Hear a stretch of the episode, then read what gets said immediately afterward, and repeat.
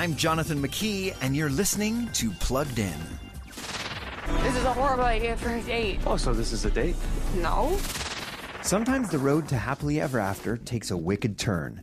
That's definitely the case in the tragic romance All My Life, now available to rent, stream, or buy. This PG 13 drama starts out in familiar territory. Jennifer and Solomon meet, love blossoms, and they move in together. A question is popped, a ring is slipped on.